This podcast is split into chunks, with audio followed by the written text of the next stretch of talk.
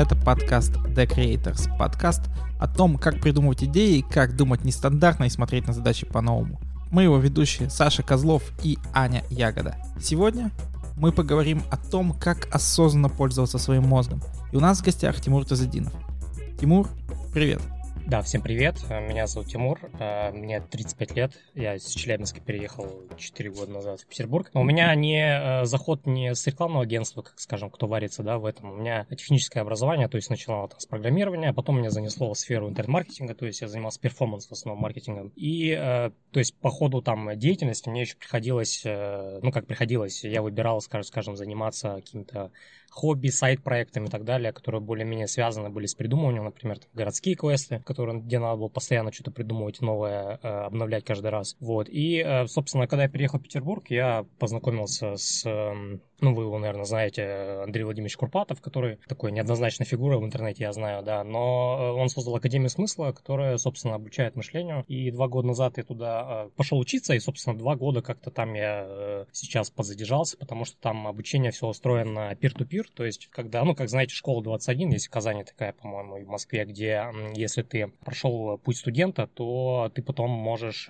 стать там куратором, либо там ментором друг друга, тем самым как бы помогая и перес собрал свой материал. И, собственно, у меня э, интересы сейчас такие связаны с мышлением, э, с такой с нейрофизиологией. Я начал вообще задумываться, э, что такое креативность с точки зрения работы мозга. То есть не с методологии, а вот конкретно как работает наш мозг и как лучше всего думать. Это вообще моя любимая тема. А, пока ты говорил, который мы хотели как раз обсудить. Да, но у меня, перед, у меня перед этим было еще два вопроса. А, первый непосредственно связан с тем, как ты себя сейчас называешь, потому что мы спрашиваем об этом каждого своего гостя. Многие из нас занимаются какими-то смежными делами, вот, и какое ты для себя выбрал наименование и почему такое? Это всегда сложный вопрос. Вообще, э, на сегодня в мире большой вопрос самоидентификации. То есть спрашиваешь, ты кто? А вот смотря для кого я кто, да, для, для кого я интернет-маркетолог для клиентов, для кого я интересуюсь, кто креативность и так далее. Ну, я вот вчера буквально там обновлял свою подпись в Инстаграме, я просто написал «Отец, который озабочен будущим, э, занимаясь интернет-маркетингом, интересуюсь креативностью». Все, то есть э, есть набор фактов, где можно условно сложить обо мне какую-то идею, да, и вот идею у меня. Если говорить самоидентификацию с точки зрения профессии, я интернет-маркетолог. И второе, у нас аудитория нашего подкаста — это люди, которые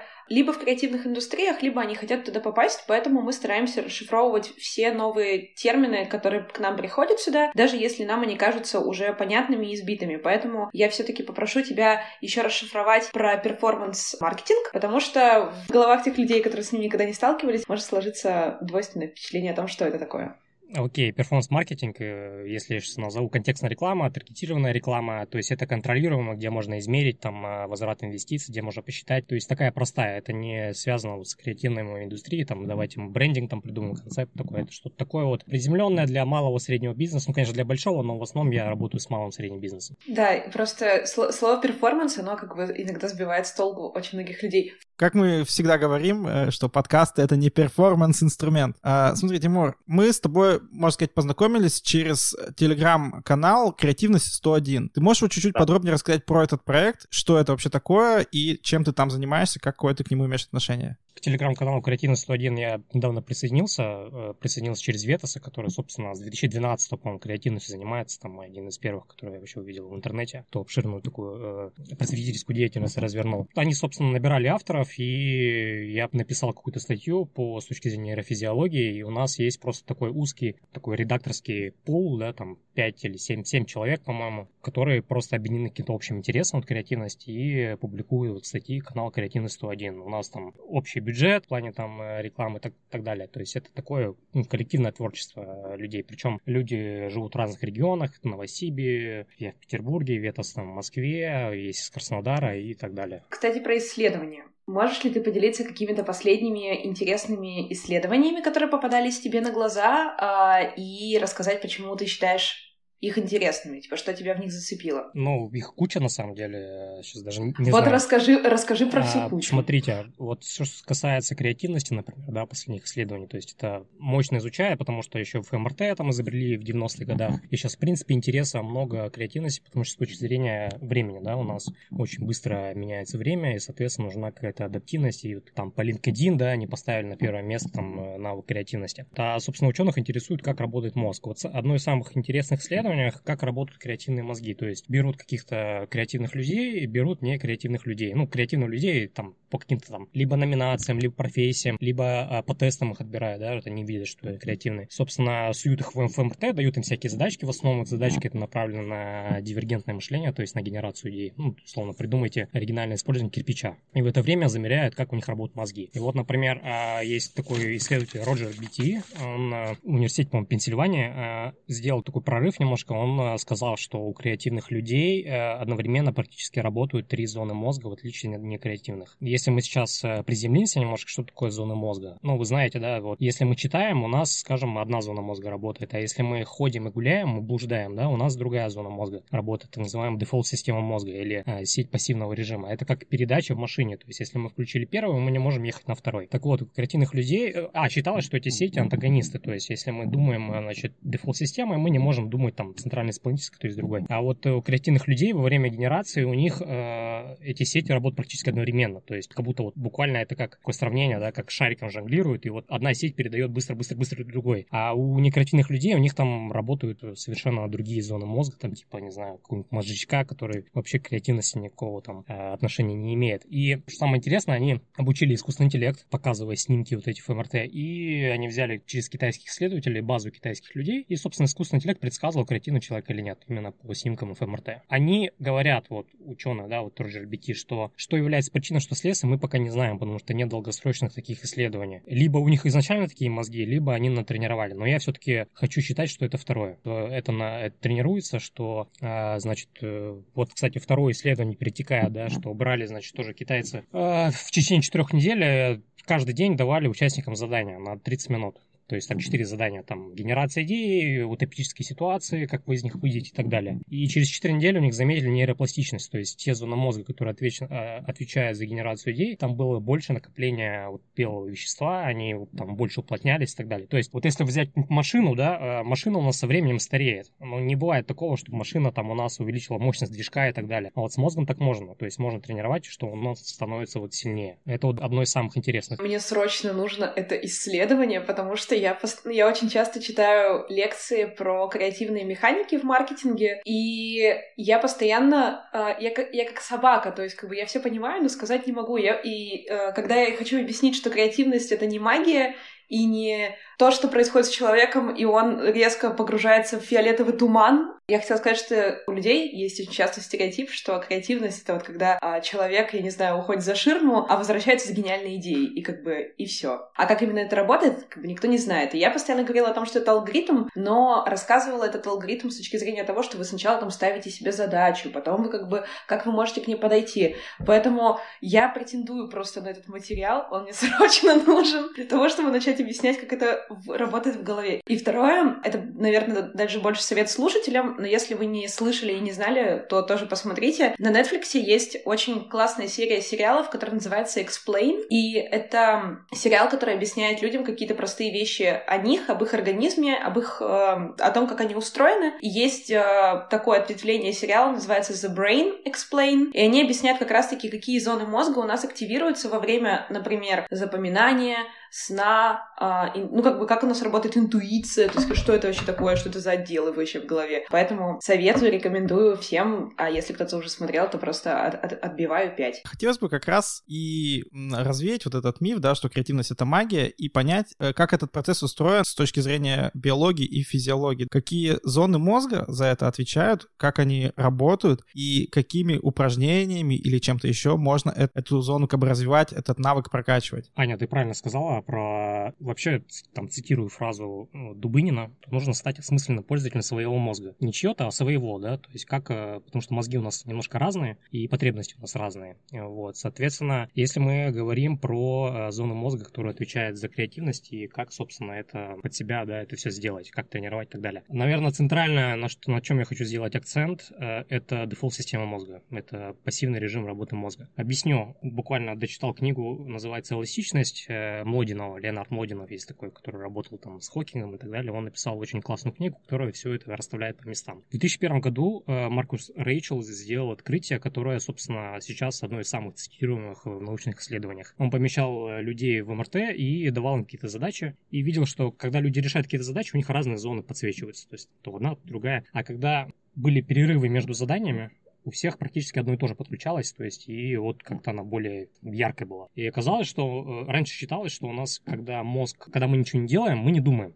Оказалось, что все не так. Оказалось, что э, сознательное думание это самое ущербное, что можно придумать. То есть аналитическое мышление это одно из самых ущербных вещей. Оно хорошо в плане логики, там про что говорил Канеман, там система 2. Но логично вы ничего не придумаете, потому что нужно, соответственно, логически загружать информацию в голову, чтобы она у вас там варилась. И вот это, как когда говорят, внезапное озарение, инкубация и так далее, это все про это. Про фразу 3B, да, э, что идея к нам приходит в бас, баф и бэд. Это на самом деле про то, что когда мы ничего то, что ничего не делаем, когда мы сознательно не заняты задачей, мозг на фоне бессознательно думает, и он учитывает гораздо больше связей, они гораздо более оригинальные, чем э, если мы, мы думали сознательно. Конечно, если мы говорим про генерацию идей, да, то мы сознательно, конечно, там действуем, взаимодействуем с дефолт-системой. Но между подходами, там, э, все исследования доказывают, что между генерацией идей обязательно нужно заниматься чем-то рутинным. Ну, не знаю, посуду помыть. И когда вы опять возьметесь за генерацию, у вас гораздо лучше будет идея. И там все, что хочу пожелать там нашим слушателям, да, это даже не тренировать, а скорее такую а, обезопасить, скажем так. Сейчас у нас э, очень большая информационная волна идет, да, то есть я вот еду в метро, я вижу, что все сидят в телефонах поголовно, там, кто в Инстаграме, кто книгу читает. Вот как думаете, в это время работает дефолт-система мозга, когда вы сидите в телефоне? Работают другие зоны мозга. И когда у нас не работает дефолт-система мозга, значит, мы особо хорошо не думаем. Мы мешаем своему мозгу думать. И мало того, что мы еще тупим в телефонах, это еще перегружает наш мозг, мы не погружаемся, мы глотаем какие какие-то снэк-новости, так называемые, и привет там э, депрессия, привет там, я не знаю, там, э, ну, собственно, есть фильм Social Dilemma, они ее сняли поздно, она была в 2012, сейчас уже, собственно, ничего с этим не сделаешь, потому что мы все поголовно на, э, нафиг,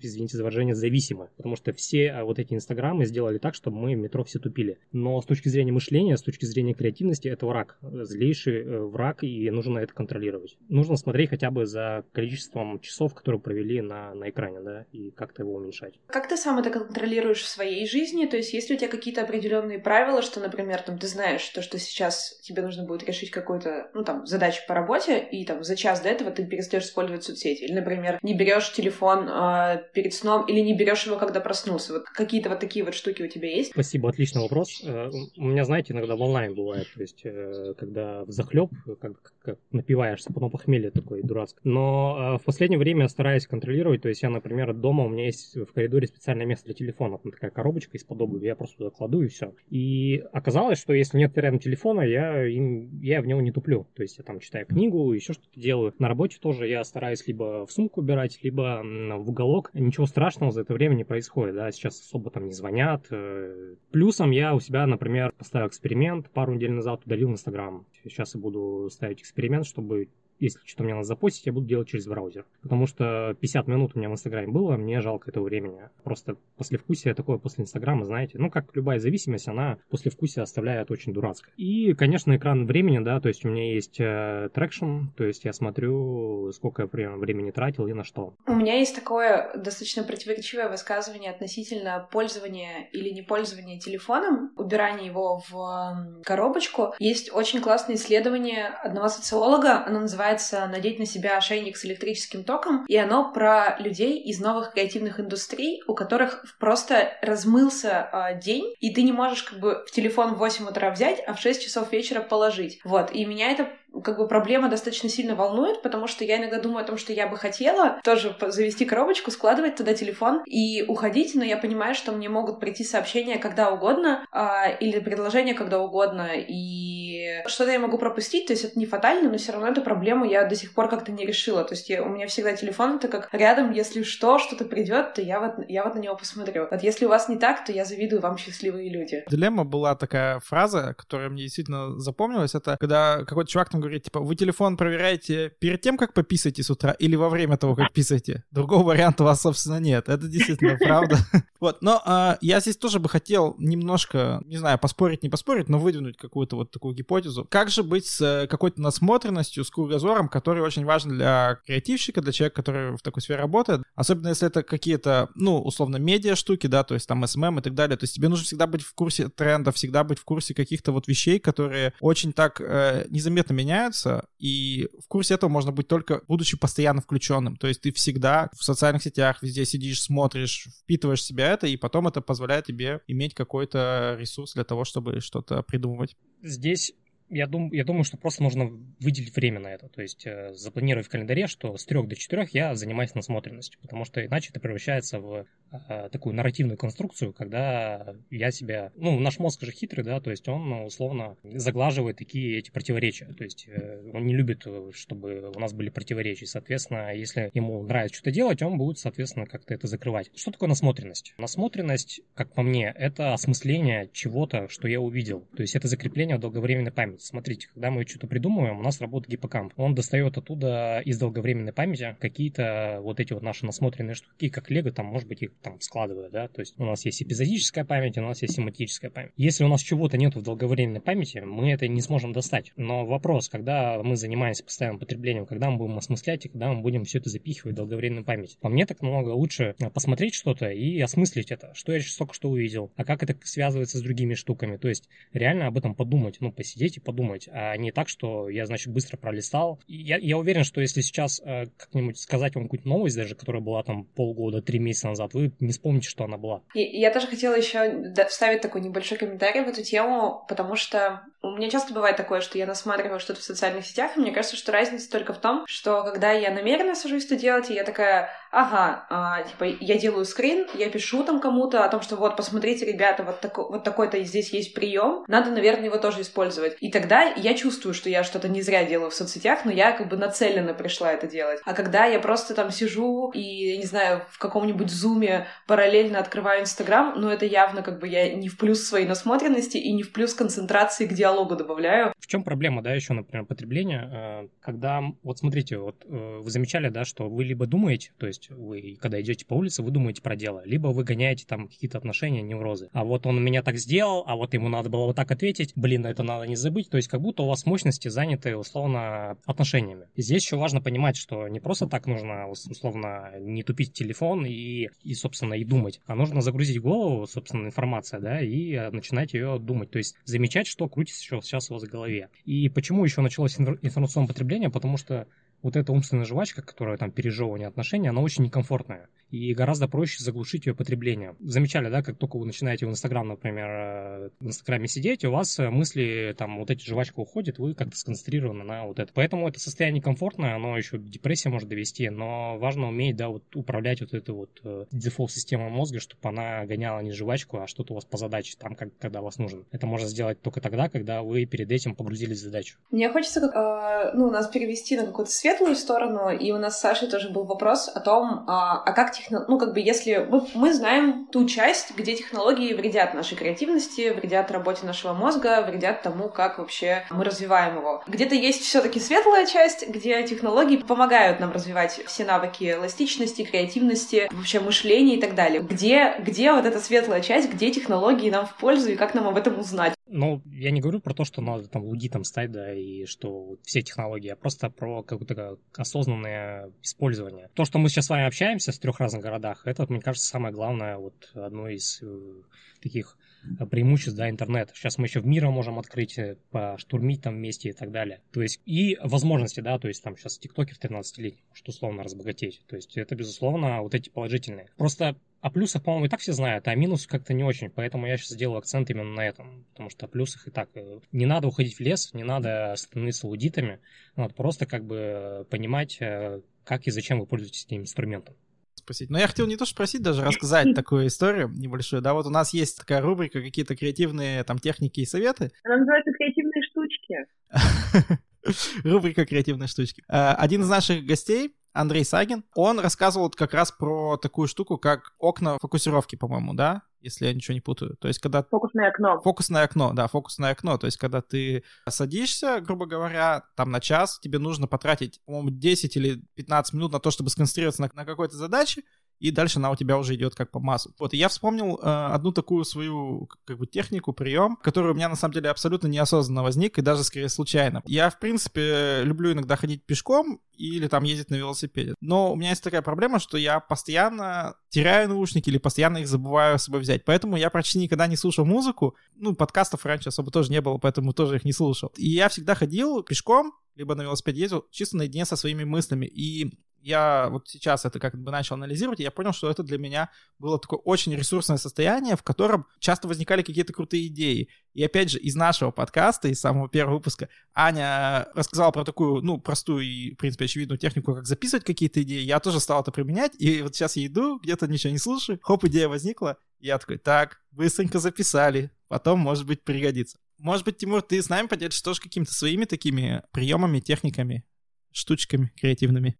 Основное, на что я сейчас как бы делаю упор, я понял, что это у меня немножко страдает, это обращение внимания на реальность да, то есть это вот осознанность, вот это вот там про медитацию, вот это условно. То есть, как, когда я иду, да, я могу, конечно, думать, но не замечать реальность вокруг, но в реальности что-то интересное происходит. Особенно заметно, например, в путешествиях, все равно все новое, новизна, все поступает нам в глаза, кажется, о, нифига. А когда я иду, условно, одной и той же дорогой, я нифига не вижу, потому что, ну, условно, у меня какие-то шоры, да. Это тоже там в исследовании доказывали, что вот эта вся осознанность, вот эта вся медитация, да, она очень сильно позволяет э, прокачать концентрацию, переключение между этими режимами, то есть генерацию идей, отслеживание своих мыслей, какие вы гоняете и так далее. Поэтому для меня лайфхак главный вот сейчас, который это именно медитация, да, именно осознанное обращение внимания на реальность, что происходит вокруг. Когда я общаюсь с людьми, например, смотреть на лица, а не в, в потолок, потому что вы лицами еще можете что-то там говорить, да, какую-то информацию нести. Вот все такое. Вот это, наверное, самое главное для меня сейчас. Да, кстати, мы про это с тобой говорили в первом выпуске, и ты мне еще сказал, про медитацию мы потом поговорим. А на самом деле, а на самом деле я заметила, что э, с тех пор, как я начала больше медитировать, я начала лучше понимать задачу. О, и вспомнила, про что я хотела сказать. Исследование было очень классное британского публициста и журналиста, его зовут Ален де Боттон. Он писал о том, что человек э, перестает обращать внимание на окружающую реальность, если реальность превращается в функцию. И я сейчас объясню на одном простом примере. Вот вы приезжаете в Лондон, вы первый раз видите двухэтажный автобус, и это просто приковывает ваше внимание. То есть вы такие типа, блин, это тот самый двухэтажный автобус, и вы на нем сконцентрированы. Если вы живете в Лондоне уже 10 лет и каждый день катаетесь на этом автобусе, для вас автобус это то, что довозит вас из точки А в точку Б. И, соответственно, нет никакого вот такого даже обращения внимания на то, что вы в него заходите. И, соответственно, то же самое происходит с нами постоянно. Едва что-то превращается в функцию, это теряет свою магию. И чтобы ее обратно снова что-то сделать магическим, нужно просто обратить на это внимание и хотя бы назвать это в своей голове. То есть ты такой, о, я захожу в двухэтажный автобус, или там, о, я сегодня ем какую-то новую еду, о, я сегодня решаю какую-то принципиально новую задачу. Я еще добавлю, что одна из основных источников радости, да, у нас дофамин, это, все, это все, что несет новое. Новые хобби, новые танцы, новые блюда, новая еда, новые места. Почаще вносите в свою жизнь новизну. Э, я сейчас не про контент в социальных сетях говорю, новизну, а именно вот все, что касается реальной жизни, это реально дает как источник радости и помогает нам как бы потом, ну, мы же потом это насмотренность, да, та же насмотренность, то есть мы потом можем это как-то перерабатывать. Основная проблема, да, соскочить это с колеи иногда и взять себя условно за шкирку и сказать, что так, давай сейчас что-нибудь попробуем новое. Вот я недавно на танцы ходил, и для меня это сложно было, потому что там одни девушки, например, у меня в фитнес-клубе, и мне нужно было усилие, чтобы там пойти туда. Но я пошел и получил свой источник заряда, и мне было классно. Я начал вести список, что я нового могу сделать. Прям реально вот как чек-лист. Да, у меня, кстати, была такая же практика, я тоже ее где-то вычитала, про то, что если все начинает казаться достаточно посредственным, и многие из нас э, столкнулись с этим, особенно в период коронавируса, когда были еще заточены в четырех стенах, и у нас было мало возможностей для выхода из посредственности, а совершать привычные ритуалы новым, новым способом. То есть, если вы всегда ели там за столом, попробуйте есть на полу. Если вы всегда ели там одетым, попробуйте есть раздетым. И куча-куча-куча-куча разных функций, мотивацией к тому, что ты делал уже миллион раз, как это можно сделать, сделать из этого ритуала вообще что-то, чего еще до этого вообще не было. Да, здесь еще накладывается то, что как бы мы... У нас вообще слишком нужно много автоматизма, да, и в работе, и там, и везде. И когда пробуешь что-то новое, это всегда, так скажем, дискомфортно поначалу, вот. Но мне кажется, это нужно делать, иначе вот можно закольцеваться, особенно с возрастом, вообще уйти в этот в статику какую-то. Я все-таки хочу немножко назад вернуться, и вот опять же к этой теме технологий, да, и какой-то, ну, не, не буду говорить, что деградация, да, ну, что-то такое, да, вот то, что мы, наша креативность, она подавляется технологиями. Вот, хотелось бы от тебя, может быть, какие-то прогнозы услышать, да, то есть к чему нас это все приведет. Потому что, ну, я думаю, что вероятность того, что большая часть людей сможет как-то это осознанно контролировать, очень невысока. Может быть, какой-то минимальный процент сможет, но то не факт. Большая масса людей явно не сможет этому противостоять, и что-то с людьми начнет происходить, то есть они будут меняться, если да, то как? Я сейчас как раз озадачен, у меня сын растет, и я думаю, ну, собственно, я уже знаю, что он там профессии 5 сменит. Э, здесь, знаете, э, как бы пандемия нам показала, что мир оказывается нестабильный. Ну, офигеть. И оказывается, какие-то привычные правила не работают. Но так было всегда, просто у нас какая-то иллюзия была, скажем, стабильного мира. Я боюсь, что вот эти вот автоматизация, да, роботизация, искусственный интеллект, это, ну, все, нейронные сети там и так далее, они постепенно будут забирать какие-то вот такие низкоквалифицированные задачи, и квалификация новых мест рабочих, она будет расти. То есть, условно, чтобы я хотел там стать, э, завести новую профессию, научиться у меня должна быть высокая квалификация, да. Я боюсь, что люди, которые, условно, кто водит такси, кто водит автомобили, там еще какие-то низкие квалификации, да, они не смогут адаптироваться. То есть, условно, работа же это не только для нас источник денег, да, это источник вот сам, самореализации, источник какой-то нужности. То есть мы нужны другим людям, когда мы условно востребованы. И я боюсь, что будет какая-то когорта людей, которая, собственно, не сможет адаптироваться к будущему времени. То есть будет сильный отрыв между, ну, условно, умными, а я сейчас в кавычках, и глупыми. И одна из таких версий, которой я склоняюсь, это вот говорила директор Cognitive Technologies Ольга Лускова, по-моему, она занимается сейчас беспилотником КАМАЗа и так далее, что, скорее всего, какая-то часть людей идет, идет в игры. То есть виртуальные миры какие-то, да, где у каждого будет свой прекрасный мир с розовым там пони, и там будет э, возможность потратить психическую энергию, которая вырабатывается просто так э, в неврозы, а так у нас она будет вырабатываться в виртуальный мир. И, собственно, у нас все потребности там будут удовлетворяться. Вот, я думаю, как-то вот к этой штуке мы идем. Но будущего никто не знает. В любом случае, что отрыв между глупыми и э, умными, скорее всего, будет. Недавно была статья в New York Times, что почему офлайн стал для богатых. А, много шума наделала, но там есть вот доля правды. У меня, кстати, есть по этому поводу какая-то позитив... какой-то позитивный взгляд на эту проблему. А, я недавно была на креативном штурме в компании, которая занимается там, ботами, обучением искусственного интеллекта речью, компьютерным зрением и так далее и тому подобное. И мы с ними как бы тоже затронули отчасти эту тему про то, что кого все таки вытеснит искусственный интеллект, кого он не вытеснит, и пришли к такому выводу, что искусственный интеллект проект как бы ни у кого не будет забирать работу, он просто освобождает нас от задач. Мы не должны этим заниматься, когда мы владеем таки, такой машиной, как мозг в своей голове. То есть у тебя есть мозг, а ты почему-то, я не знаю, мандаринки чистишь, стоишь на кассе всю свою жизнь. И это просто шанс начать заниматься более интеллектуальными задачами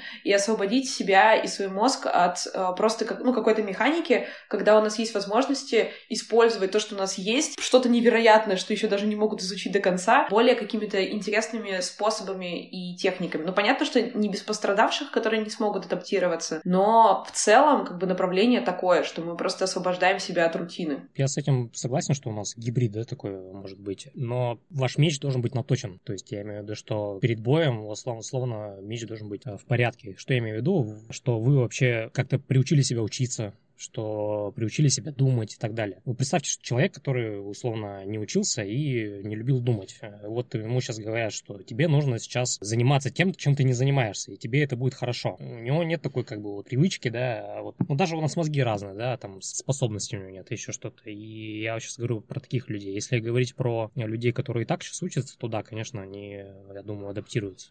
Я, видимо, просто свои колокольни смотрю, и я такая думаю, да, со мной все в порядке будет, ничего, не, ничего страшного мы с вами в пузыре, да, то есть у нас есть э, куча людей в регионах, в том числе и людей, людей в мире. Да, мы действительно, конечно, в каком-то пузыре находимся, это факт. Вот, я когда готовился к этому подкасту, я, кажется, вот где-то в ваших соцсетях прочитал, либо в твоих, как раз про то, что вот эта история из фильма «Первому игроку приготовиться», она как бы становится все ближе, да, что вот действительно люди будут уходить в какие-то виртуальные миры, потому что в большей массе им будет как бы плюс-минус нечем заняться или освободиться большое количество свободного времени. Пандемию как раз она показала значительный рост игр. Поэтому как раз, друзья, слушайте наш подкаст, если вы не хотите остаться за бортом прогресса и развивайте свою креативность. Раз ты немного упомянул про своего ребенка, то есть хочется такую мысль закинуть, что я недавно поймался на мысли, что мы, по сути, вот как бы, ну мы с Аней уже, вот, наверное, да, такое последнее аналоговое поколение, которое еще чуть-чуть застало детство там без смартфонов. То есть какие-то уже были, конечно, мобильники, но это еще все равно были не смартфоны, в которых ты 24 часа на, там находишься и все время на контакте со своими друзьями. Дети, которые будут рождаться дальше, да, и которые рождаются сейчас, это дети, которые уже реально рождаются со смартфоном в руке. Я думаю, что на дальней дистанции это все-таки будет каким-то серьезным изменением вести. Каким пока сложно судить. Хотелось бы как раз э, такую дилемму обсудить. А, с одной стороны, хотелось бы ребенка оградить, чтобы он не стал интернет-зависимым, не стал зависимым от соцсетей. Но, с другой стороны, ограничивая его пользование там смартфоном, ты можешь ограничить ему какие-то возможности, и, может быть, он не станет там успешным тикток-блогером в 15 или что-то такое. Где вот эта вот грань? Грань сложная, я сейчас сам об этом думаю, но я решил, что до трех лет у меня у сына будет экранное время ноль. 0 минут. То есть это для себя уже как бы решил, да, сейчас ему 11 месяцев, то есть у него нет э, экранного времени. Осталось собой заняться, чтобы он не копировал, как бы, что если папа тупит, то странно, что он мне не разрешает. Вот поколение альфа, да, как раз он называется, недавно читал про них с 2010 года, они родились после изобретения айфона. Там прогнозы, они достаточно слегка оптимистичные в плане того, что они будут более осознаннее в плане потребления. То есть у нас же раньше, знаете, что насморк там э, кокаином, по-моему, лечили. Ну, я к тому, что, может быть, тогда уже к тому времени будут какие-то новые данные, да, и, может быть, дети это все-таки, ну, как-то, не хочется надеяться, что они как-то будут понимать, что сейчас мы смотрим на поколение X, такие, на советских, да, людей, такие думаем, что они не разводятся? Можно же развестись, ну, условно. Это как пример, да, что меняются какие-то сдвиги. И там э, еще было написано, что они уже дети, которые родились с цифровым следом, потому что их родители миллениалы, они, они уже их в Инстаграме поместили, и они будут более осознаннее к информационной безопасности. Я думаю, что вот самое поколение, которое сейчас страдает, это Z это которые как раз TikTok, по тиктоковой волну сейчас попали, да, вот эти вот 15-секундные ролики, от которых невозможно оторваться. Просто один раз установил ради эксперимент ТикТоком, я, я не заметил, как полчаса у меня прошло. То есть это реально какая-то магия. И э, в этом плане сложно потому что им еще со всех щелей говорят, что вы можете стать знаменитыми, успешными за, ну, там, за короткое время, да, а это же нужно очень много времени, и, ну, сколько процентов реально достигает успеха в ТикТоке? Там я думаю, гора трупов под ними. И вот это вот противоречие, что ты можешь стать успешным, но при этом очень маленький процент этого достигая, да, это трагично на самом деле. Вот с этим я вот сейчас вот вообще не завидую, как бы. Я первый раз, наверное, на ТикТок с этой точки зрения посмотрела, потому что до этого мне казалось, что это как фабрика талантов. То есть есть такой кон- конвейер, их там высаживают на этот конвейер, и они такие типа сразу же танцуют, там вот это вот все, и всем, всем хорошо. И только сейчас поняла, что очень много ребят там вкладывают свои ресурсы, жертвуют своим временем, и в итоге это ни что не превращается в существенное, посязаемое. У нас сейчас еще с вами борьба за внимание, то есть условно Netflix конкурирует там, э, не знаю, с чтением книг, еще там с вашими продуктами и так далее. И это тоже такая большая проблема, потому что ты думаешь, если делаешь что-то онлайн, а тебя заменят на YouTube или на Netflix. То есть такая война за внимание еще на самом деле идет. Поэтому отсюда еще, знаете, вот эти хайповые нынешние вещи, да, я не знаю, свинью надо изнасиловать, чтобы привлечь внимание к себе. Ну, условно, э, понимаете, да, о чем я говорю? Границы, они уже, я не знаю, куда их дальше там ломать, чтобы привлечь себе внимание. Вот. Э, пересматривал это вот эти вот минутные сцены, ну, это, это шедеврально, конечно. Но вот я сейчас посмотрю на человека, который придет в кинотеатр и будет Тарковского смотреть.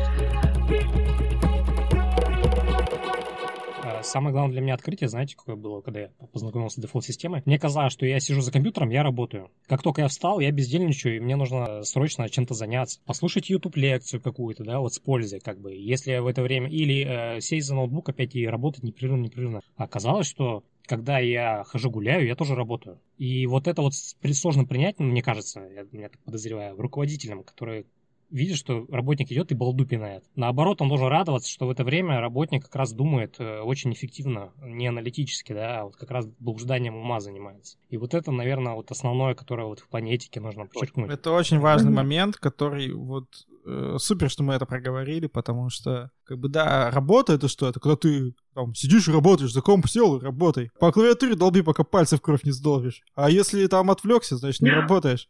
Пошел там до кофемашины, 5 минут минус из рабочего времени. Я не знаю, может быть, мне повезло с коллегами. У меня недавно был прям такой случай, когда э, мне нужно было... Я знала, что у меня будет креативный штурм там в 2 часа дня, и мне нужно встретиться с коллегами и это все обсудить. И я специально выделила, выделила себе утром время, и я даже поставила это как бы в свой Google календарь, чтобы мои коллеги, если зашли, ну и захотели с мной какую-нибудь встречу поставить, они видели, что у меня этот слот занят, и я прям не постеснявшись написала, что э, первое, у меня медитация, а потом я сижу в ванне без телефона телефона. И я сидела вот так вот в ванне, просто под душем, потому что я понимала, что это единственное место, где меня ничего не достанет. Я специально убрала телефон, и я действительно занималась тем, что я сидела и придумывала. То есть это был процесс моей работы, несмотря на то, что это очень сильно отличается от офиса, клавиатуры и, там, я не знаю, того, что мы привыкли видеть, как человек работает. И я помню, что я прям выскочила из ванны, прям мокрая, побежала записывать свои идеи, потому что она наконец-то ко мне пришла. И я там тут же собралась, поехала к своей своему коллеге, и я такая, я тут, короче, в ванне сидела и наконец-то такое придумала, и в итоге все зашло, и все получилось. Вот, такой был... Э, как Архимед, да, ты вскочила, Эврика закричала. Вот это вот инсайт, да, ее тоже изучали, вот это озарение, как раз когда идея всплывает как бы в сознание, в сознательную часть, потому что бессознательно он как-то ее перерабатывал там. Тоже изучали, э, значит, давали участникам решать какие-то анаграммы, и часть людей решала через аналитическое мышление, да, там в плане логики, там А равно Б, там и так далее. А другая бессознательно как бы и через инсайт. То есть, если им пошла в голову идея, и насколько точнее будет инсайт, и насколько точнее будет аналитическая. Но оказалось, что на 40% точнее э, инсайт. Инсайт оказался более точным решением, нежели аналитическое мышление. То есть, как будто когда приходит нам инсайт, он же приходит в виде какой-то такого облака идеи, да, которое нам нужно как бы эм, зафиксировать. Вот. И нужно вот как раз э, способствовать тому, чтобы у вас инсайтов было вот гораздо, ну не то что больше, да, а вот когда вы не знаете что-то делать, что делать, как раз нужно озадачиться, как раз нужно загрузить информацию в голову, как раз нужно поблуждать. А, возможно, к вам ответ придет э, тогда, когда вы этого не ожидали. Чаще всего, кстати, он приходит тогда, когда вы расслаблены. Почему? Потому что у нас префронтальная кора не работает, которая как раз тормож... торможение осуществляет. Вот поэтому как раз нужно хорошо знать свой мозг, чтобы эффективно им пользоваться. Это вот, знаете, в резюме раньше писали, или сейчас, наверное, пишут уверенный пользователь ПК или офиса. Сейчас нужно писать уверенный пользователь своего мозга, потому что я знаю, что, как он работает. Друзья, с вами был подкаст The Creators. Спасибо вам за прослушивание. Пожалуйста, поставьте нам оценку на Apple подкастах и напишите отзыв. Это поможет нам развивать подкаст дальше. Также мы будем очень благодарны, если вы поделитесь этим подкастом с вашими друзьями и посоветуете его послушать вашим коллегам. Сегодня с нами был Тимур Тазадинов. Мы поговорили о том, как осознанно пользоваться своим мозгом. Напоминаю, что этот подкаст делается в студии подкастов «Послушайте» при поддержке летней школы журналистики Марисы Немцова. Всем пока, до следующих выпусков.